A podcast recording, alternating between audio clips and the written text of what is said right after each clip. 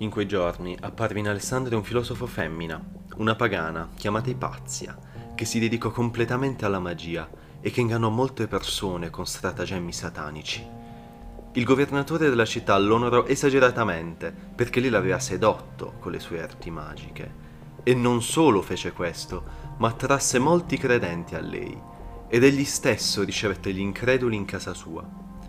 Poi una moltitudine di credenti in Dio si radunò sotto la guida di Pietro, il magistrato, e si misero alla ricerca della donna pagana, che aveva ingannato le persone della città con i suoi incantesimi.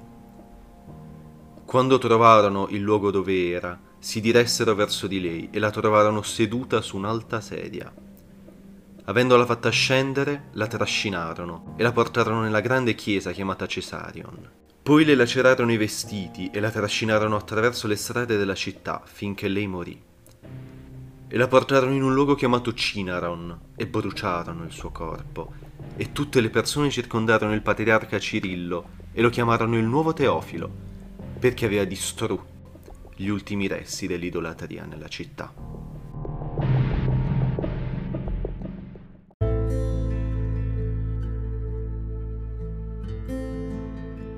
Vi avverto, questa non sarà una puntata facile per deboli di stomaco e non sarà facile neanche per me, in quanto nonostante siano passati due millenni dal suo brutale martirio, perché di un martirio stiamo parlando, ricordare ciò che successe di Pazia mi provoca sempre un senso di rabbia ed angoscia. Siamo ad Alessandria d'Egitto, nel 400 d.C., uno dei periodi di maggior splendore della città. La scuola matematica alessandrina era una delle più importanti nel mondo, godeva di piena libertà di pensiero e si occupava di astronomia, algebra e trigonometria. Era stata fondata da un discepolo di Platone, forse uno dei più grandi, ma che dico uno dei più grandi, il più grande tra i matematici antichi, Euclide. E lui non fu il solo a camminare tra quei maestosi corridoi, a leggere quegli antichi papiri. Apollonio, Eratostene, Diofanto e Tolomeo, tutti nomi che chiunque ha già sentito, studiando per un esame di geometria o leggiucchiando un testo delle superiori per un'interrogazione. Alla morte di Teone, il direttore della scuola di Alessandria, gli succedette sua figlia Ipazia, una donna coltissima che insegnava ai suoi discepoli la filosofia di Platone, che studiava l'aritmetica, la musica e la geometria e l'astronomia, alla ricerca di quel sostrato, quell'unità che gli accomunava. Non ci sono pervenuti i suoi scritti.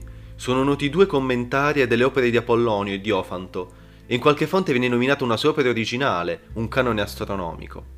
Nonostante possa trattarsi solamente di un commentario ad un'opera di Tolomeo, è plausibile anche che questa sia una sua opera completamente originale. Non solo perché lei era una grande astronoma, ma anche perché il dibattito sul sistema tolemaico era ancora molto acceso ad Alessandria, mentre durante il Medioevo fu accettato senza troppe domande. Ciò che è noto è che lei divenne un personaggio di spicco in città, e che nonostante fosse una donna, e sicuramente gli uomini del tempo non erano abituati a vedere una donna parlare di filosofia e matematica. Per lei non era motivo di vergogna stare in mezzo a loro, e anzi suscitava profondo rispetto, e tutti provavano per lei un forte timore reverenziale.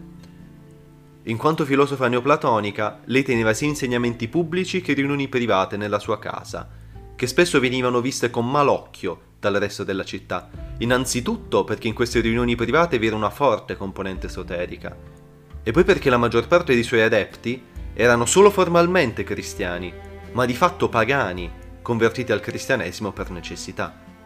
E posso ancora sentirle le battutine che molti ignoranti facevano nel sapere di queste riunioni a casa della donna, i cui partecipanti erano per la maggior parte uomini. Purtroppo l'umorismo non si è ancora evoluto così tanto, eh? E non a caso questo fu uno dei pretesti dei suoi assalitori. In quegli anni in città iniziarono a sentirsi brontolire una sanguinosa guerra civile. Il precedente vescovo di Alessandria, Teofilo, aveva cercato di raccogliere sotto di sé quanto più potere possibile, estendendo il dominio della Chiesa ben oltre quello spirituale.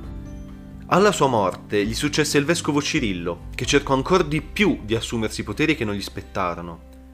Naturalmente, il prefetto di Alessandria, Oreste, non stette a guardare mentre la Chiesa gli rosicchiava le prerogative e da qui nacque un terribile clima di tensione, come durante un'interrogazione in cui cercare per finta qualcosa nello zaino non ti avrebbe salvato, che si accese ancora di più con l'arrivo in città di una congrega di monaci, i parabolani, che formalmente erano infermieri, ma che di fatto erano una vera e propria milizia nelle mani del vescovo Cirillo. Forse vi starete chiedendo cosa c'entra i pazzi con tutto questo. La sua estrema saggezza la portò ad essere una delle consigliere preferite del vescovo Oreste. E chi meglio di lei poteva essere oggetto di una rappresaglia da parte dei parabolani?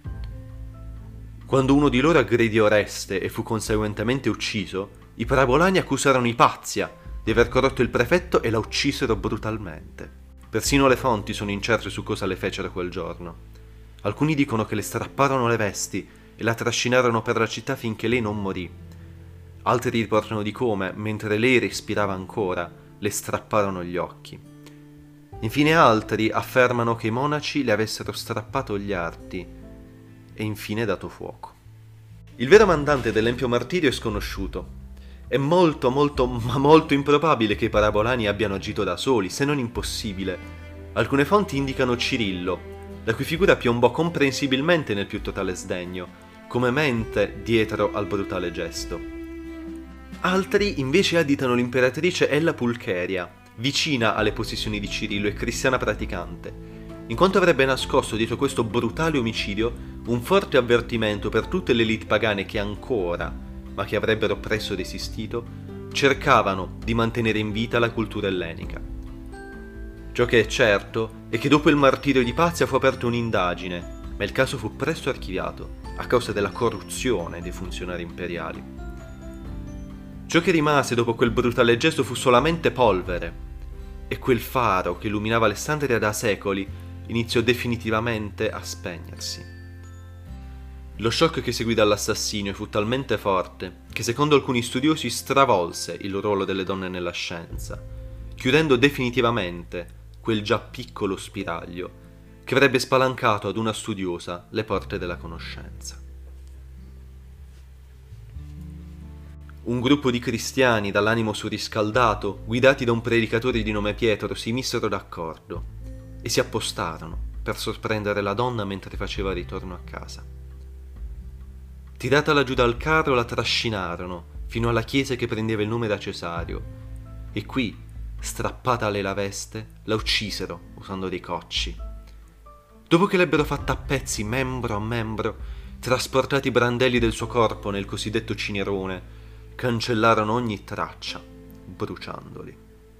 Socrate scolastico.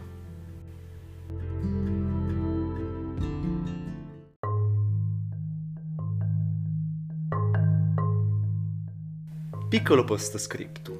La puntata sarebbe virtualmente finita, ma vorrei onorare la matematica citando per ultimo questi versi dedicati a lei, del poeta Pallada, suo concittadino. D'altronde, chi meglio di qualcuno che forse ha persino potuto toccare con mano, o meglio con orecchio, uno dei suoi insegnamenti per poter omaggiarla come si deve? Quando ti vedo, mi prosto davanti a te e alle tue parole vedendo la casa astrale della Vergine. Infatti verso il cielo è rivolto ogni tuo atto, Ipazia sacra, bellezza delle parole, astro incontaminato della sapiente cultura.